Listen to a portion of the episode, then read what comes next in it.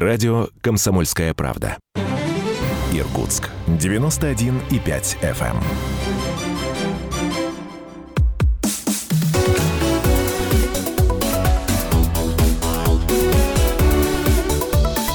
Тема дня. 91,5 FM в Иркутске, 99,5 Братский, сайт kp.ру из любой точки мира. Все это радио «Комсомольская правда». В студии Нона Маняна и это программа «Тема дня». Я рада представить вам моих соведущих сегодня. Это руководитель питомника К9 Вячеслав Славин. Вячеслав Владимирович, здравствуйте. Добрый день. И руководитель приюта «Мой поводок» Ирина Верещагина. Ирина, здравствуйте. Здравствуйте.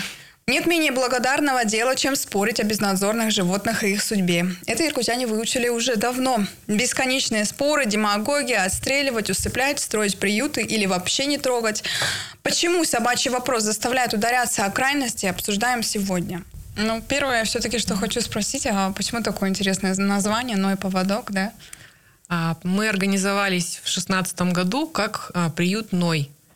И несколько лет мы были одни, но э, в 2018 году к нам присоединилась программа «Поводок». Это программа фонда «Вольное дело» Олега Дерипаски. И у нас развернулась огромная стройка, нам провели электричество, построили забор, отсыпали территорию и построили ветеринарный блок, в котором мы сейчас стерилизуем животных, в том числе и с улиц волонтеры нам привозят. А, в том числе бесплатно иногда, то есть у нас есть квота небольшая. Вот. И поэтому у нас такое стало название двойное «Ной поводок». А, а программа «Поводок» — это пять приютов по России, в том числе и наш. Наш находится в совместном управлении. Другие приюты находятся в Красноярске, Абакане, Сочи и Нарафаминске. И они построены полностью с нуля. А к нам они пришли, когда у нас уже было 150 собак. И сейчас у нас уже 250. А правильно понимаю, что получается у нас в Иркутске только два приюта, да, питомника? Ну, который соответствует э, требованиям, так скажем, то да. Ну, это новый поводок и приют при питомнике К9. Проблема по отлову э, бездомных животных. Тема у нас обозначена. Вот э, как вы считаете, в чем корень зла, если можно так называть, да? Э, деньги выделяются из бюджета, какие-то действия происходят, контракты заключаются, но результата никакого нет. Как вы считаете, э, почему? Мы более 20 лет ждали закон об ответственном обращении животных наконец-то полностью в силу он вступил э, с этого года, с 1 января. И ну, надеялись, даже верили, да, что все наладится именно в рамках отловов, э, запрета усыпления животных, как гласит закон. Ну, недавно буквально мы узнали, что, оказывается, 95% муниципальных контрактов по Иркутской области уже заключены.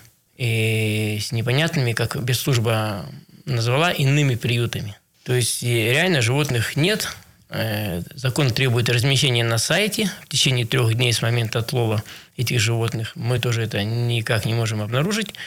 Мы вот коллективно обратились к вриву губернатора о том, чтобы помогли решить эту проблему. То есть средства выделяются, животные якобы на бумаге они есть, а реально никто из защитников, и даже и, и приюты, которые реально законные приюты работают, мы их не видели. А как могла возникнуть такая ситуация? Ну, в основном э, на основные аукционы вышла одна компания, компания «Пять звезд», у которой отсутствует приют вообще. А по новому законодательству животные после отлова э, должны немедленно помещаться именно в приют на 10-дневный карантин. Далее, понятно, вакцинации, э, стерилизация неагрессивных животных, выпуск в прежнюю среду питания. Но вот компания ни одного пункта закона не выполняет. То есть просто этих животных нет. Можно я добавлю? Конечно. Дело в том, что сумма за одну собаку очень мала. Несмотря на то, что ее увеличили до 5600 рублей, этого все равно недостаточно для того, чтобы провести все вот эти вот э, манипуляции, которые мы должны сделать. Поэтому выходят только мошенники.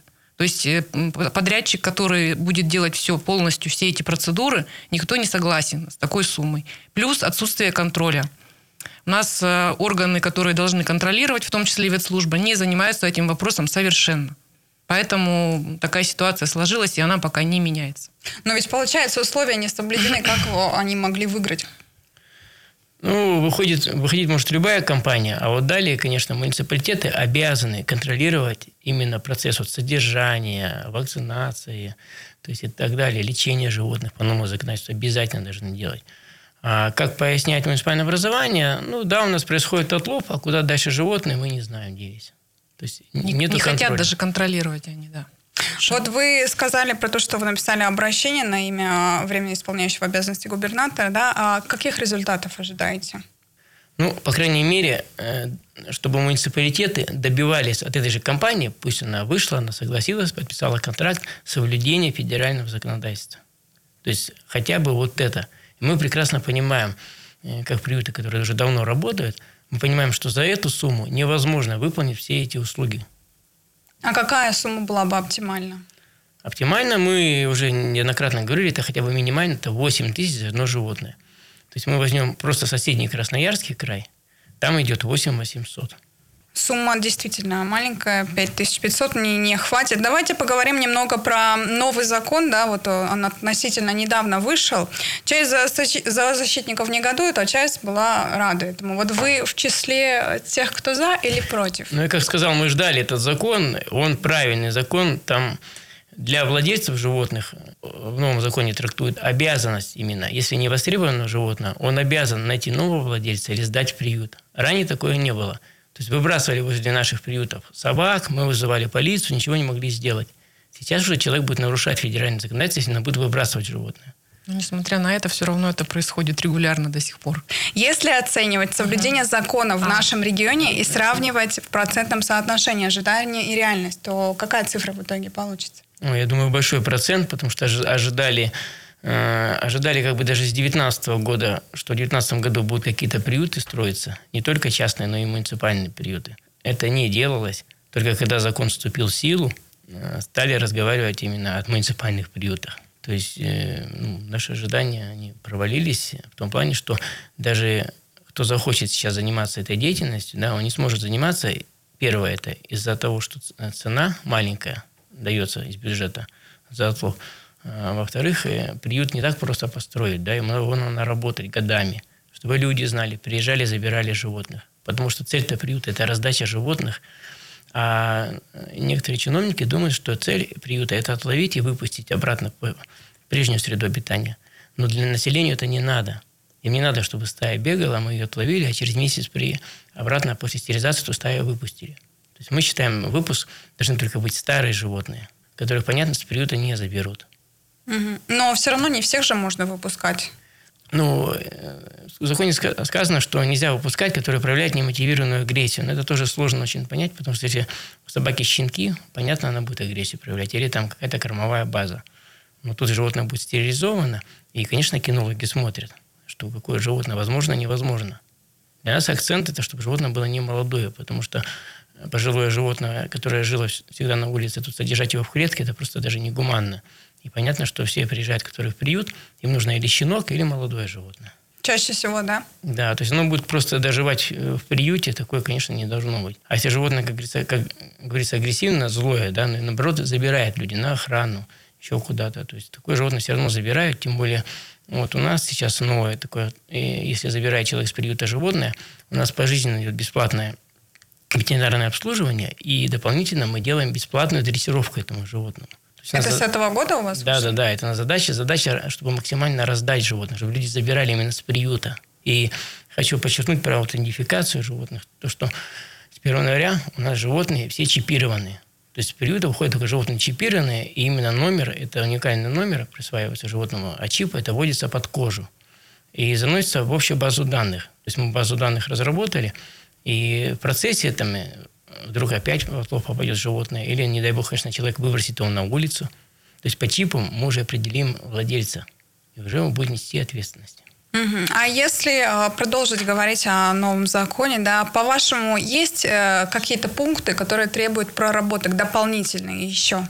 Он хорош полностью. Там есть общественные инспекторы, то есть общественность должна контролировать. Но вот у нас общественники сразу же в начале года побежали получать удостоверение, сказали, что ничего не разработано, норм нету, удостоверение, к сожалению, никто не получил. Никто не получил, да. Но общественный контроль, он указан уже в законе, и приюты обязаны допускать именно общественников для осуществления общественного контроля. Они также обязаны допускать любых граждан, у которого там вдруг потерялось животное. Но сейчас, вот, например, компания «Пять звезд», которая выиграла основные контракты вот на более чем 21 миллион по области, приюта нет, а так называемое незаконное массовое содержание, где в Карлуке в частном доме туда никого не пускают, аргумент, то, что это частная территория, и непонятно вообще, есть ли там животные, какие животные, что с ними происходит. А отчет никакой не ведется с их стороны? Например, в интернете мы живем в эпоху технологий, можно же... Они ничего не соблюдают. Ни, никакой не ведется ни учет, ни, не выкладываются животные, как они и должны быть выложены. То есть э, хозяин, допустим, если случайно получилось, что его хозяйская собака попала под отлов, он должен мочь найти свою собаку в отлове. Этого не предоставляется. То есть вот на 21 миллион контрактов и не делается ничего.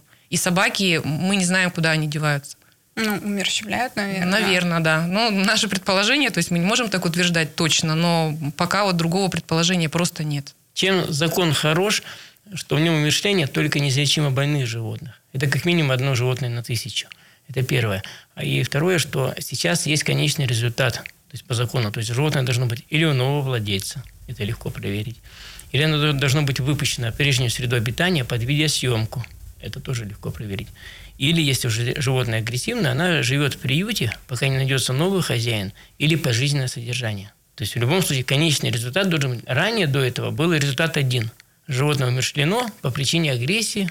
Все. То есть там тысячи животных проходили, никто их глаза не видел. Вот, то есть мы сейчас тревогу подняли, что сейчас то же самое получается. Что животных нет, бюджетные деньги оплачиваются, муниципалитеты не контролируют. Прервемся на пару минут, не переключайтесь. Тема дня.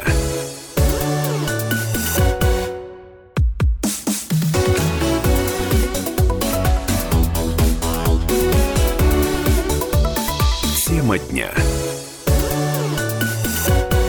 91,5 FM в Иркутске, 99,5 Братский, сайт kp.ru из любой точки мира. Все это радио «Комсомольская правда». В студии Нона Манян. Я приветствую всех наших слушателей и телезрителей.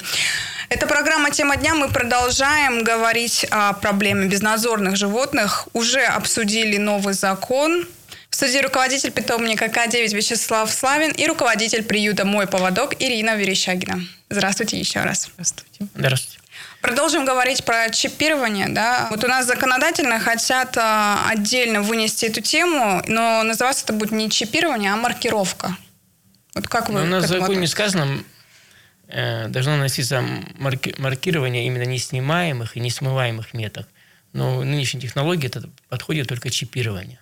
Это и по стоимости, и это же уникальный номер, который, как я сказал, вводится под кожу, и он остается на всю жизнь у животного. Например, сейчас э, никто с домашней собакой не может выехать за границу, если животное не чипировано. Вот я хочу сказать, что в отловы, в отловы попадает половина собак, вот на наш 25-летний опыт, это собаки, которые были хозяйские или выброшенные, но это собаки, которые имели хозяина. То есть мы предлагали именно, чтобы чипировать всех домашних животных. То есть тут получается, что при отлове, то есть половина животных, за половину животных отловленных, платил бы не бюджет, а платил бы недобросовестный владелец. Потому что животное находится на улице. Также МВД, МВД наш, нас поддерживает. Почему? Потому что э, постоянно есть нападение собак на людей. Вот недавно буквально мы среднеазиатская овчарка на остановке Ивату разорвала женщину. Э, женщину увезли в больницу – была полиция, мы приехали, забрали это животное. Но у него чипа нету, и полиция не может найти владельца этого животного. И, то есть человек пострадавший, он ничего не может сделать. Он не может ни на кого подать, возместить ущерб материальный, моральный. То есть человек будет не наказан. При идентификации животного это все будет явно, все открыто, что вот животное хозяйское отвечает за свое животное. А если человек, например, чипировал собаку до принятия закона, да, и отпустил его, и сейчас э, собака искусает ребенка, кто несет вину все-таки? Ну, в любом случае будет не нести владелец. Если он это... внес в базу хоть в какую-то. Да, то есть мы именно вот вносим базу, да, э, именно чипы, и нам только номер назовут, мы сразу можем дать данные этого животного. И в базе помимо этого расписано его, когда оно было стерилизовано, какая вакцинация проведена, откуда оно вообще появилось. То есть там все полностью информация идет о этом животном. А много э, животных чипировано сейчас? Вот вы говорите, Вот что есть у база нас у вас. э, питомник, когда с 1 января стали чипировать, там, по-моему, более 500 животных уже У причипировано. нас в этом году вот мы начали чипировать, но еще пока вот небольшое количество прочипировали. Но собираемся всех чипировать, разумеется. Также тех животных, которые привозят волонтеры нам на стерилизацию, мы тоже собираемся чипировать, чтобы животное можно было идентифицировать. А владельцы идут на это или им приходится объяснять всю эту ситуацию? У нас, которые с приюта сейчас забирают животных, они обязательно чипированы. Если собака у нас отловлена не по контракту, то мы с владельца берем 300 рублей за чип. Кстати, еще ни один вла- человек, который хочет взять с приюта, не отказался. Все платят, да. Мы объясняем, почему согласно новому законодательству мы обязаны чипировать. Человек оплачивает, мы выписываем ветеринарный паспорт этому животному. То есть и люди идут навстречу. И тем более, если это будет за счет бюджета, а это выгодно бюджету, потому что сейчас, если вот, э, как пояснила ветслужба, на Иркутскую область в этом году выделено почти 50 миллионов рублей на отлов. То есть, представляете, 25 миллионов сейчас это оплачивает бюджет за недобросовестных владельцев, которые когда-то, пусть они год назад, пусть они недавно, они выбросили это животное на улицу. И за них бюджет оплачивает за отлов, за содержание, за стерилизацию. А при идентификации животного, при чипировании, это платил бы вла- владелец нерадивый. И, кстати, это самая лучшая, ну, как сказать... Законодательная да, инициатива на- должна быть. Наказать, да, человека за, за это. То есть это будет более добросовестно все равно за животных. То есть в ответе того, кого мы приучили. Ну, давайте немножко поговорим и о хорошем, так сказать, да. В этом году питомнику К9 исполняется 25 лет, да. Я поздравляю вас. Основан он был еще в 1995 году. Мы знаем, что на сегодняшний день в питомнике содержится около тысячи животных. Это и собаки, и кошки, и лошади, есть даже дикие животные, да, такие как медведи, волки, рыси. Готовилась к нашему интервью одни положительные отзывы. А, Но вот вы когда начинали этот путь, чего вы ожидали? Ну, мы вообще начинали со служебного собаководства, то есть после службы в армии. То есть думали только служебные собаки будут. Ну вот э, в Аисте раньше была передача «Кот и пес». Но мы показали несколько собак, которых нам сдали люди. И после этого просто массово люди стали сдавать невостребованных животных. И вот у нас приют, приют очень вырос, и он перерос. То есть больше собак стало у нас на приюте, чем служебных собак. А с какими сложностями сталкивались?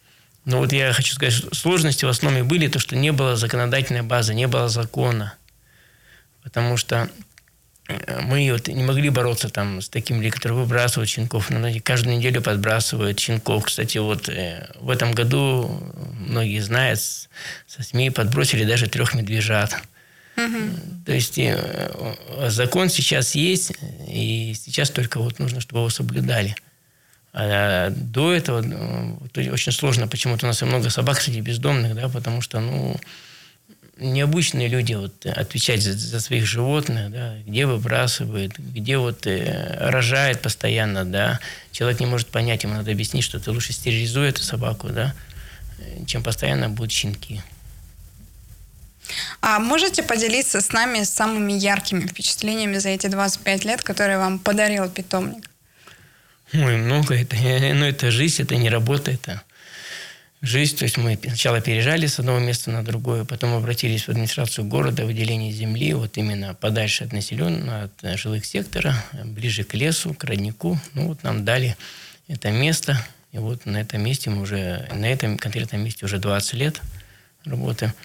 Э, Ну, конечно, вот, э, вот собак подготовили поводырей слепых, относительно недавно, то есть где-то 8 лет назад стали готовить. То есть это очень сложный курс дрессировки. И самое важное, что людям, конечно, подарили, как это назвать даже сложно, но это как глаза. Это такой пик дрессировки. И, ну и, конечно, сильно запомнилось это спасение животных в Тулуне. Мгм. То есть там очень много животных спасли. Вот, благодаря тому, что у нас есть военная техника, которая плавает. Но это, конечно, был такой опыт, ну и необычная ситуация, потому что они спасали животных больше с колодцев, там, знаете, то есть э, так просто с улиц, а тут именно с воды, то есть очень было сложно, но я считаю, что справились. То есть вы лично тоже принимали участие Да, в в всех спасательных операциях, работах? да, лично тоже, конечно, то есть у нас вся команда выезжала, работали, то есть там порядка пяти командировок туда именно в Тулум. Ну, что могли, от себя все сделали. Ну, скажу, очень сложно было и опасно. Ну, считаю, справились. А какая главная задача сейчас стоит перед вами на данном этапе? Ну вот сейчас самый главный этап это, да, чтобы соблюдался федеральный закон, конечно, уменьшение количества безнадзорных животных. Потому что э, сколько средств выделено, да, сколько работы проведено якобы, да, у нас не должно быть вообще ни одного безнадзорного животного. То есть э, именно чтобы средства, да, именно целенаправленно шли на животных. То есть это касается именно вот, кстати, по новому закону это теперь не безнадзорное животное, а называется животное без владельца. А по служебному собаководству у нас сейчас основное это подготовка будет собак по разыскной службе, потому что и по поисково-спасательной службе, потому что у нас это немножко служба потеряна, то есть теряются дети в лесу, э, просто взрослые люди. То есть у нас очень мало, можно сказать, практически нет собак именно по поиску человека. То есть это как бы изначально питомник организовывался только для такой цели. А сейчас к сожалению, собаки пожилые, которые работают по следу. Вот сейчас мы именно молодое поколение натаскиваем на это, ну и поисково-спасательная служба, потому что у нас сейсмическая зона, но у нас, я с уверенностью говорю, что у нас практически ни одной собаки нету, которая ищет под развалинами или под снежными лавинами. Ни одной вообще? Ни одной нет собаки, да. И вот мы, даже когда у нас самолет упал, ну, Алина, собак привозили из Красноярска. То есть наших не было собак. Их сейчас нету. И вот даже как-то какой-то год пропал ребенок в Тулуне. Вот я, он вечером пропал, его нашли только там через несколько дней, или как его он утонул. Но я прекрасно понимаю, что вечером, когда темно, да, то есть невозможно найти так ребенка, тем более он боится, там, молчит. Но я прекрасно понимаю, что если была обслуженная собака, там, какие-то время небольшое, она бы сто процентов нашла бы этого ребенка. То есть вот именно приоритет тоже сейчас именно подготовка собак по следу для поиска людей. Мы сейчас выезжаем, бесплатно выезжаем, если там потерялся ребенок, мы с собаками сейчас выезжаем. Но вот должна быть команда, максимальное количество собак. Желаю вам успехов в продвижении вашего дела. Спасибо вам большое. Мои соведущие сегодня были руководитель питомника К9 Вячеслав Славин и руководитель приюта «Мой поводок» Ирина Верещагина. Благодарю вас. До свидания.